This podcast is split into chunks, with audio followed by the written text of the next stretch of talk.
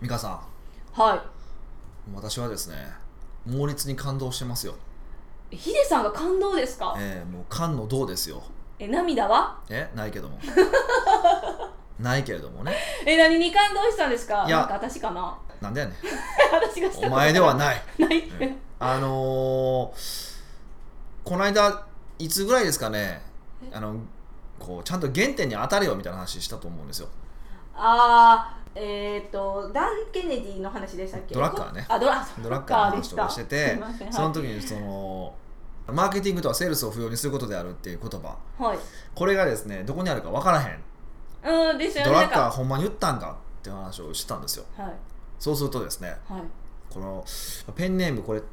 テトゥーンさんでいいんですかねペンネー ム、テトゥーン。ニックネームテトゥーンさんやと思うんですけ どこれあの新しいテトロゥーン。ローマ字なので TETOON なんでテトーンってテもトあゥるテトゥーンでしょこれテットンかもしれないですけど。それはなんか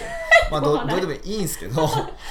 のその方がですね、はいあのーまあ、調べてくださっておー、すごい。ああそうなんやと思ったんですけど、えっと、ピーター・ドラッカーのマネジメントうんの、えっと、180ページのおにですね、はい。えーマーケティングの狙いは販売努力を不要にすることにあるって書いてる書いてるってあこれやなと思いましたねはい。確かにこれだったらマーケティングとはあのセールスを不要にすることであるでも、おまーあ、言ってると言ってもいいかなぐらいですよねかなうん、うん。うん、えでマーケティングでもこれマーケティングとはじゃないですよマーケティングの狙いはなんですよねうんそうそうだだから細かいけどそうですよねそうなんです一つそうそうそうそうそうででもでももでもニュアンスは一緒だから多分これそうですよねっていうふうにえー教えてくださったんですけどありがたい話で、うんえっと、まさにそうですよねあはの多分そあの言ってるニュアンスとしては合ってますよねってことであの多分ここのことをおっしゃってるんの可能性は高いなっていうふうに思いますでこういう時ってでもやっぱりすごく重要なことではいあこだからこの方はうんめちゃくちゃありがたくて嬉しいんですよねでも、はい例えば今度我々が引用する側になった時に、はいえー、ともしこれこの文章を言ってたとしたらマーケティングを不要にすることマーケティングとはセールスを不要にすることであるはおかしいですよねマーケティングの狙い狙いははなのでで多分これ多分あの英語訳の段階でもいろいろあると思うんですけどうんでも英語訳の段階で考えてもうんあのーちょっと違いますよねう英語訳の段階でもおそらくこれマーケティングの狙いはなんでゴールとかなんかは入ってると思うんですよはってことは絶対違う文章になってるからいうん引用するならちゃんとマーケティングの狙いはって書かないと、まあ、もちろんこれあのや本によって訳のさ訳し方は違うと思うんですようん訳し方は違うと思うけどもマーケティングとはではないので、はあのそこはねいイエスと丸ではないよってだこからとですよねまあ少なくとも、うんあのそのマーケティングとはセールスを不要にすることであるって言った人は僕は認めてないです、はいわはかりまい、すそこだけは言っておきたいんですけどでもこれ調べてくださってすごい嬉しいなと思ってありがとうございますというこうとんで、うんすごいですねはいありがたいですよね本当にありがたいなっていうふうにむちゃくちゃしかも長いじゃないですかめっちゃ調べてくれてるんですねはい、いろんな本もで、まあ、マネジメントもまあいろいろあってエッセンシャル版とかもいろいろありますよねってことですけど、まあ、一番あのあの、まあ、分厚いやつですねあのはい日経 BP が出てるやつであの見てくださったんでありがたいですね、うんはい、ぜひこの年末、はいま あ、どうせみんな暇だと思うので暇かあなのマネジメントを呼んでもらうのもいいんじゃないですかねこれを機会にあーマネジメントマネジメントえもっとなんかこうそういう難しい本じゃなくてはいいやまうむんあ難しくはない私ドにラとっッてカーはは比較的読みやすいですよそうなんですかいや漫画の方がじゃあよ読む漫画で読んだ方がもよしドラとかねあんまもしドラあんなもん読んだらもうダメですかしばくからねあ嘘よかったまだ買ってないですあの方はもうねごもう誤読だらけあれもうクソ本ですよ誤読あななんかまうんちょっと間違解釈が間違ったりとかちょっとおかしかったりすることが結構多いんでどことは突っ込まないんですけどじへーおかしいこと結構多いんであんまりやれば読まない方がいいですわかりましたよかったさい最初に言ってて比よ較かっ的た読みやすいと思うでも読むんだったら例えばあのプロフェッショナルの条件とかねあの、うんドラッカーでもとあかどのこ方かがが書比いてるんですか較的読みやすいと思いますしあのもうちょっとこうすぐに、えーなんていうかな今使えるみたいな感じになるのでえ私が読んでもですかあそうそうそうそうへーあのもうちょっとマネジメントだともう少しひ範囲が広いので、うんだとどっちかっていうとあのそっちの方がいいんじゃないかなと思いますよへえ事務所にありますかああると思いますねプロフェッショナルとはプロフェッショナルの条件の条件はい、はいありますのでぜひ読んでいただけるとそうそうまあでも「買え」ということですけどね、まあ、本は自分で「買え」って僕は言ってますけどねあのね買っていくとね、うん本が増えるんですようんなんなら事務所いっぱいあるし事務所の読んどこかえでもいい本はね買って置いておいた方がいいと思いますよもうダメな方はやっぱりもうどんどん捨てていくなりした方がいいと思うけどいい本は僕置いといた方がいいと思いますでなんていうか繰り返し読むからねいい本はですよね繰り返し読みますんでぜひわかりますはいあなんか本買う癖めっちゃつきましたよあまあでもあれですかね古本とかですけどこれ本もダメですよえー、なんであのそう陰気臭いってこともうですだからか誰かがつこう誰かが使ったこのお悪いオーラがついてそうでしょうわうーんだって本ねあ、まあ、こ怒られそうなんか買っていったら、うん古本でも結構お金するんですよまとめ買いした時にうんえ少年で買ったら3倍ぐらい少少年年知ら ない少年っていう定価ねうん定価で買ったうらんもっと高いですよね3倍ぐらいするですよねうんでもねはい、本ってねあはのーほんまその人が命かけて書いてるわけですよいはい、本当にもうそれはもう著者だから言える話ですけどもう相当命かけて書いてるんですよもう命削って書いてます本当にはいだから古本だったらその印税いかないわけですよたかだか数十円ですけどねはい数十円の印税がいかないんですよ著者にはいそれは僕は良くないなって思うんですよえー、じゃあ定価派ですかだから僕は絶対本はこれ昔からお金ない時からそうですけどあの買ってましたよ絶対あもうなマーケットにないものは仕方がないからねはい買いますけどあ廃盤品みたいなやつそでうとすかは仕か方ないから買いますけどむしろ俺それでもな著者にすいませんでしたって俺お金送りたいぐらいもんほんまに廃盤品を買ってですかそうそうそううーってん思ってるし、あの多分いいなと思う本は線引く用ともう一冊置いとく用とかって買いますよもうわざとえなんで線引くようあるのにあの新しい本がもう一冊いるんですか線引くじゃないですか、はでもね例えばこれが、まあ、特にいい本だったらまさにそうなんですけど、はい1年後2年後に読むじゃないですか、い、うん、そこじゃないって思うんですよあー消されへんからですかそうででもその線にやっぱ引っ張られて読んじゃうからあそこが重要と思ってそそうこそをうわそーうってそうやっぱ読むり無意識でそうなっちゃうから過去とその読後感が変わ変わらないってことが起こるんですねだったらーもう初めから買っておいてで置いとくじゃないですか置いておいて、で今度線引くじゃないですかまあ今もずっと線引いてることとあの初めて今引いたほ線といろいろあるでしょそれを見比べ全然て違いいますくよとねそうそうそうあの自分の成長具合とかも分かってくるんで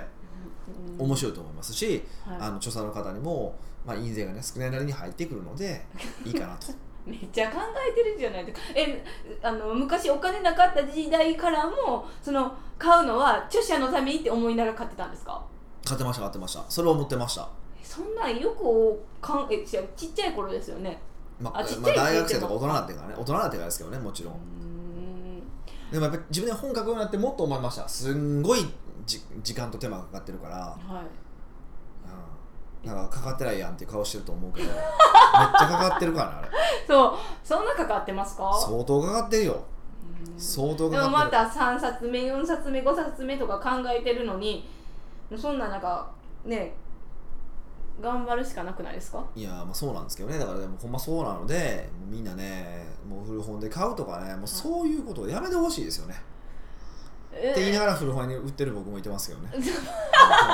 いらなくなった本は売るんですよね、まあ売りますまあでもで買えない人もいてるしまあそれはねあのいいと思うんですけどねでも、まあ、買える人はなるべくね、はい新品買っていただく方がやっぱ優しいなそれが、まあ、優しさかなと思うしそこそこお金持ってる、まあ、そこお金持ってるっていうかそこそこ払える方はやっぱ払ってあげるべきだよねってそれがノブレス・オブ・リュージュですよ、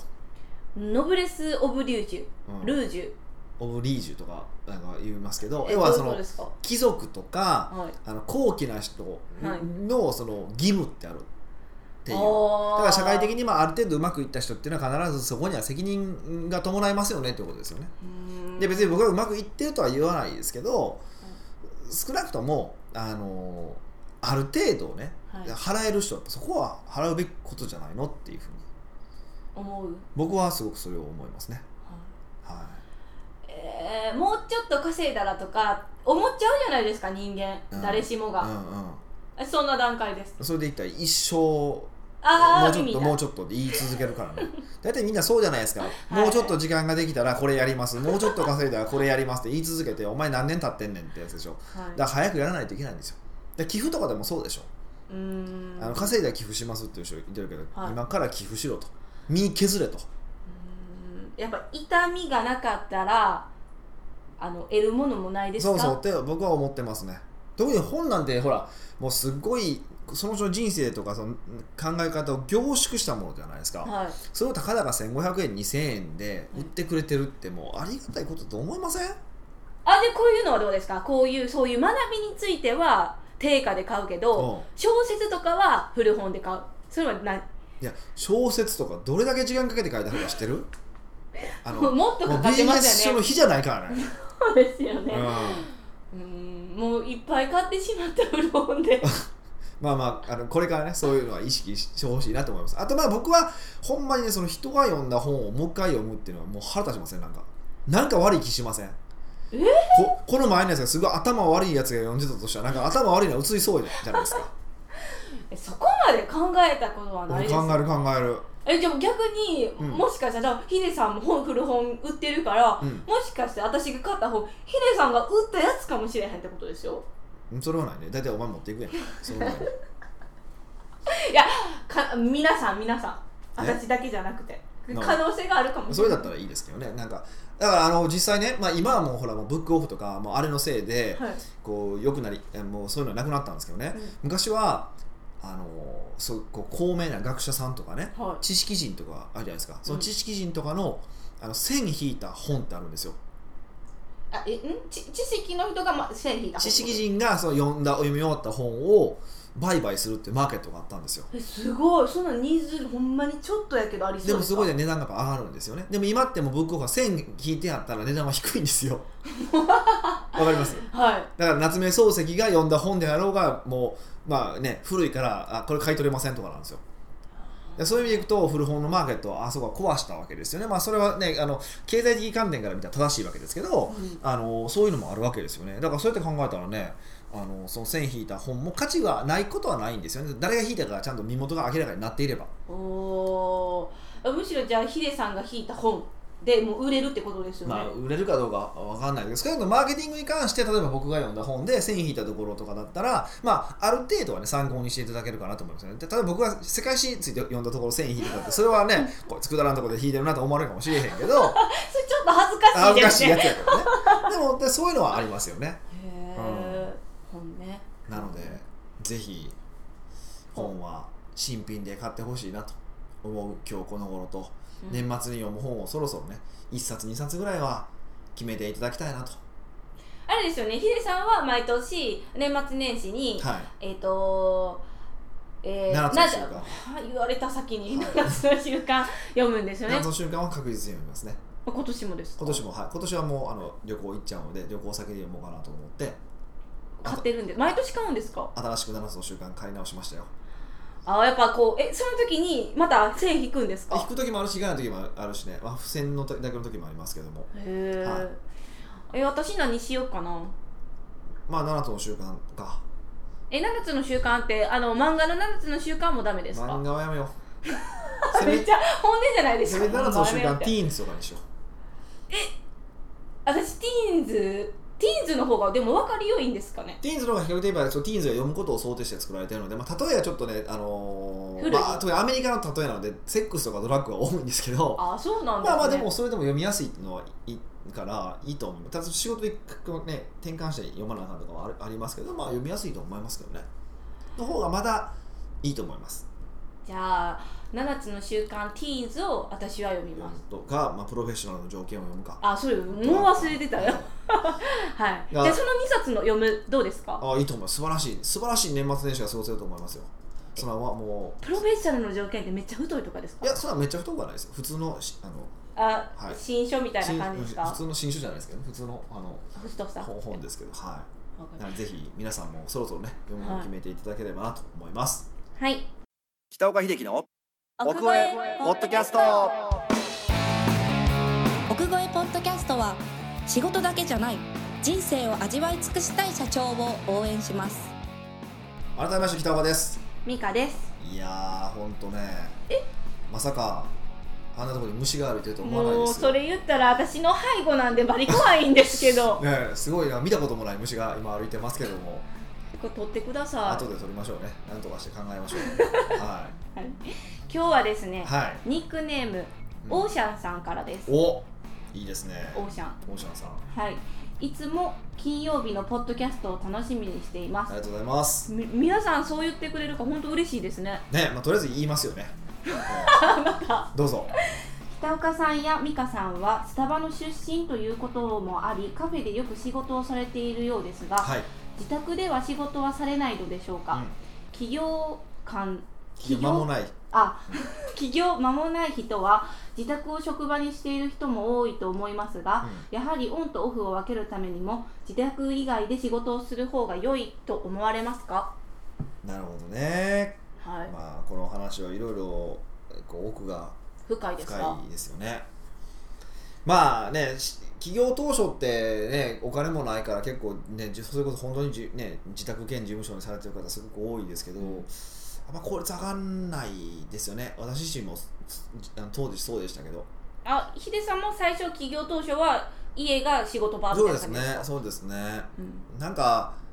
スイッチが変わらない感じがしますよね仕事モードみたいなそうそうそう、はいだからまあ結構早い段階からカフェにうん行って仕事をするっていうのはずっとやってましたねあのノマドとか言われる前から僕はやってましたけどね、うーんえええ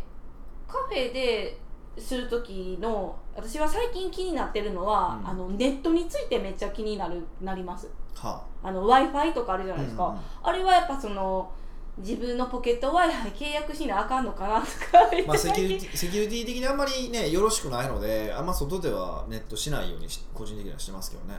ああじゃあネットあネットじゃないあのカフェ行く時はネットを使わなくてもいい仕事をやってる大体逆に言うとねネットを使ってやらないといけない仕事ってほとんどねどうでもいい仕事が多いんですよえーどうでもいい仕事ないしはないしは反応する仕事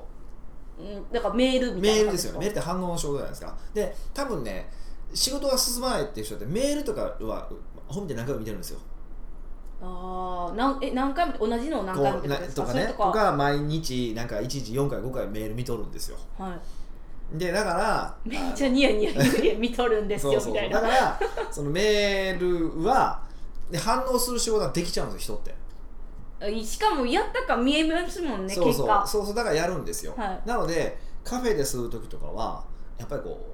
うある程度一定の時間まとまった時間を取らないといけないようなその大事な作業とかはい重要な仕事をやるっていうのに使ってます、ううんん使ってましたで今でもそうですね集中したいなと思ったらカフェに行って仕事をするみたいなうんあれですかなんか騒音気にならないタイプですかガチャガチャしてたらあの仕事集中できひんっていう人もやっぱ中にはいらっしゃるじゃなあいですか、のー横のババアとかがねなんかすんごいで声でかかったりと かだから一つだけやたらこう聞こえたりとか、はいあと横にあまりにも綺麗な子がいてて気になる時とかえ、そっちもそれもあるんまであ、すか、そういう時はちょっとねあの困りますけ どそうじゃなくてこう全体的に騒々しい騒がしいっていうのははい、結構僕は大丈夫なタイプですねうーん絶対分かれますよね大丈夫なタイプとうん大丈夫じゃないタイプ、そうですねで無理な人は無理な人であのあれがあるじゃないですかノイズキャンセラー機能付きのあのヘッドホンへえ、はい、音が聞こえないっていうやつがあるので、まあ、それ使ってもらうとかあとパソコンに音楽とか入れられるじゃないですかはい、だから音楽まああど聞きそうなそうがら聞きながらやればいいだけの話なのでうんうんあれはどうですか最近なんか人気なんかよくわからないですけどレンタルオフィスみたいなああそういうの借りてはる方もいらっしゃいますよねそれはそれでいいんじゃないですかだかあら OK 重要なのはうんここに行ったら集中するっていうパターンを作っておくことなんですよねうーんで結構そのカフェに行ってた時ってもカフェに行ったら仕事をするカフェに行ったら仕事をするってことを繰り返すじゃないですか、いそうすると何が起こるのかっていうと、えーカフェに行ったら集中する場所なんだっていうふうに思うようになるんですよ逆に体自が分にとってそうそう、となるとどういうことが起こるかっていうと集中できへんなーっていう日あるじゃないですかどうしてもはい、はそういう日にカフェに行くんですようんスイッチがパーンって入るんですよい、うーんで集中しやすくなっていくっていうのはやっぱありますよねでそれでいうと自宅っていうのはくつろぐ場所っていうスイッチがもともと入ってるから、うんでそういう意味では仕事しにくいっていうのもありますよねおうーんどんだけなんですかこうコントロールできる人でもそれはちょっと難しい領域ですかそうやっぱりの脳みそのねはい脳みそに僕らは操られてるわけでそれでいくとやっぱ難大変ですよねうーうんんやっぱりその起業間もない人でもうんはあの自宅を職場にしてる人絶対いるじゃないですいか、はいはいはやっぱ、えっと、カフェ行くなりなんなり場所を変えるっていうのがおすすめカフェはすごく僕いいと思いますよでカフェも何軒かもあの持っていくといいんですよ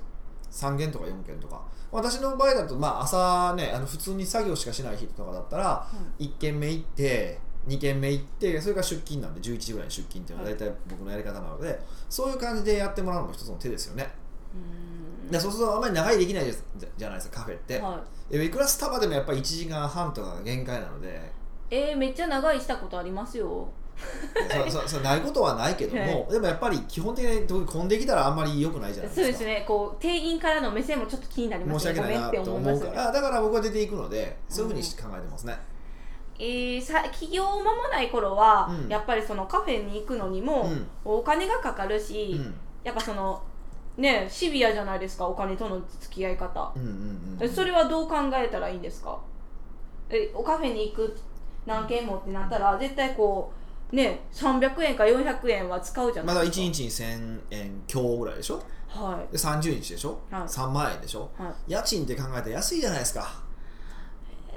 えー、家賃かそう土星でオフィスに家賃払うんだって考えたらその3万円っていうのは僕は必要経費だと思いますよあーじゃあだってそれで集中できるっ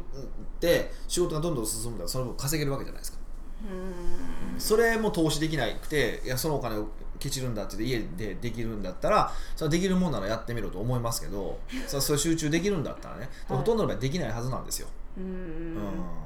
いやそうケチケチじゃないけどもったいないって思うんじゃなくてそれもまあ家賃というか投資って思ったそらういいそうそうで家すか賃と思えばいいわけですよ家賃で考えたら安いでしょ3万円ってうーんだってそこに水道光熱費が乗っかってとかってあるわけじゃないですかはいだからそうやって考えたら安いもんですから、まあ、3万円って一つ使って投資だと思いますけどねうんでもさ昔スタバで働いてる時やっぱり、うまあ、ヒデさんもそうですけど、うん何人もいるいらっしゃるじゃないですか特に私たちビジネス街だから、うん朝の時間を有効活用使っててうんいや最初の頃はそれの感覚が理解できなかったんですよいや高いのにって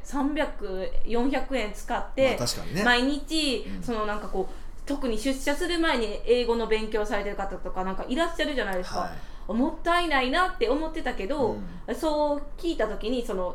事務所というか、まあ、自分はここで仕事することによって生産性が上がるみたいなって聞いた時にあそういうなんかお金の使い方ってあるんやってなんかもう400円は400円やけどなんか自分に意味合いを持たせることによって気持ちよく払えるようになるっ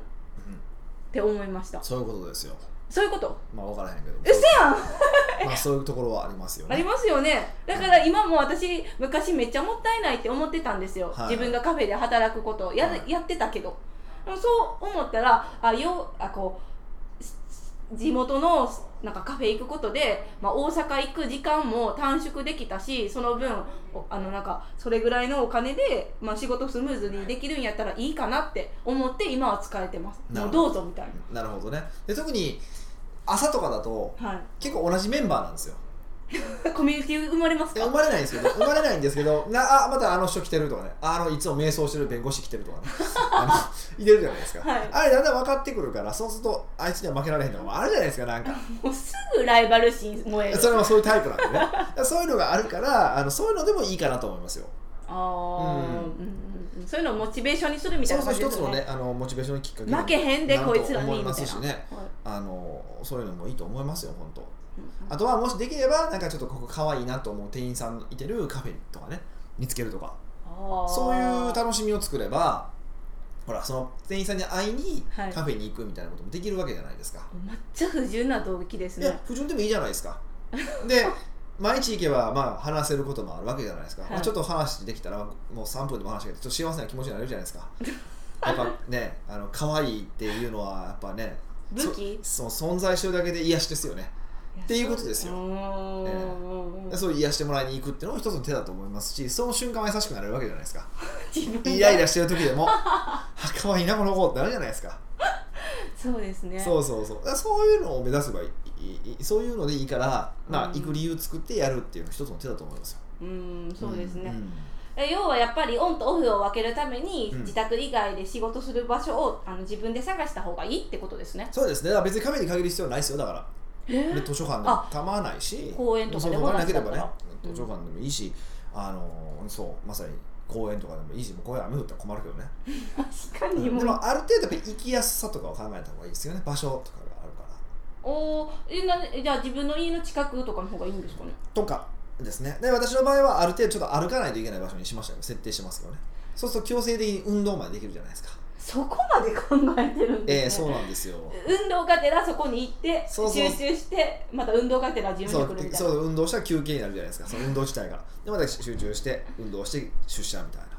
あーもう要は考えようですねもう何事も考え方次第ですからね世世の中うんそうですねじゃあオーシャンさんもぜひ、まあ、起業を間もない人だと思うんですけど、そうなんですかねそうじゃないどうなんですかわかんないですけどえねはいうんと思ってます私は、はい、はいなので、まあ、自宅以外にも自分が仕事できる場所をね見つけてくださいということでそうですね、たくさん作っておくといろいろ便利だと思いますよ。はいはい。あ、だからそれでいくと一個大事なこと忘れてた。え何ですかだからね、あのーカフェで仕事するっていうふうに決めた人は、あんまりその行きつけのカフェでは、はいあの遊ばないことです。遊ばない例えばだから女の子とデートするとかっていうこともまああるわけじゃないですか人、まあ、若ければね、はいそういうこともあるじゃないですかその時に仕事で使うカフェと女の子と遊ぶカフェは分けてくださへーえそれはなんでですいか先の話ですモードが女の子と遊ぶモードに入っちゃうからああじゃあこの場所の場所に二通りの役割があるから自分の中で定まらへんみたいなそ感うじそでうすかそうそうそうそうだからちゃんうとんうんうんその場所ので役割を決めましょうということですこれちょっとそれ一番言わなあかん大かっ事ただなとっこてころとにパッをて気づいたんで、最後に「あそういえば」みたいえなーそ感うそうじそうあのコロンボ方式ですねコロンボえコロンボコロンボそんな顔しに来なんですか名探偵コロンボっていてるじゃないですかえーコナンじゃなくてココロンボあれ名探偵コロンボじゃないかな刑事かなコロンボかコロンボっていう、まあ、けあ刑事ですね刑事がいてるんですよ、はいで刑事はあのこういろんなこう犯人とこう対峙し犯人と喋るんですね、うんでその犯人に気づいてるんですよコロンボねコロンボはね、はいで話するじゃないですかであ帰るあありがとうございましたって言うんですけどあそういえば最後にもう一つだけって言って確信に迫る質問をするっていうのがコロンボのやり口なんですようん、それを真似したどってえこーとですまああか、のコロンボ方式のトークを使ったわけですよ 今そういうコのロンバーって呼んでほしいぐらいで すね、ミスターコロえンバーで、ーコロンバー次回からそう呼ばせていただきますもう本当お願いしますでは奥越ポッドキャストではでも今日も皆さんのご質問をお待ちしております、うん質問を採用された方にはオリジナル J ウォッチを差し上げますので、はい質問フォームよりお問い合わせくださいそうですね。あの最近はなんか結構真面目なやつが多いので、ねぜひもう真面目じゃないのもお待ちしておりますので。ぜひ真面目なあかんみたいな感じ、ええ皆さんどっしり送ってきてくださいはい、ではではありがとうございました。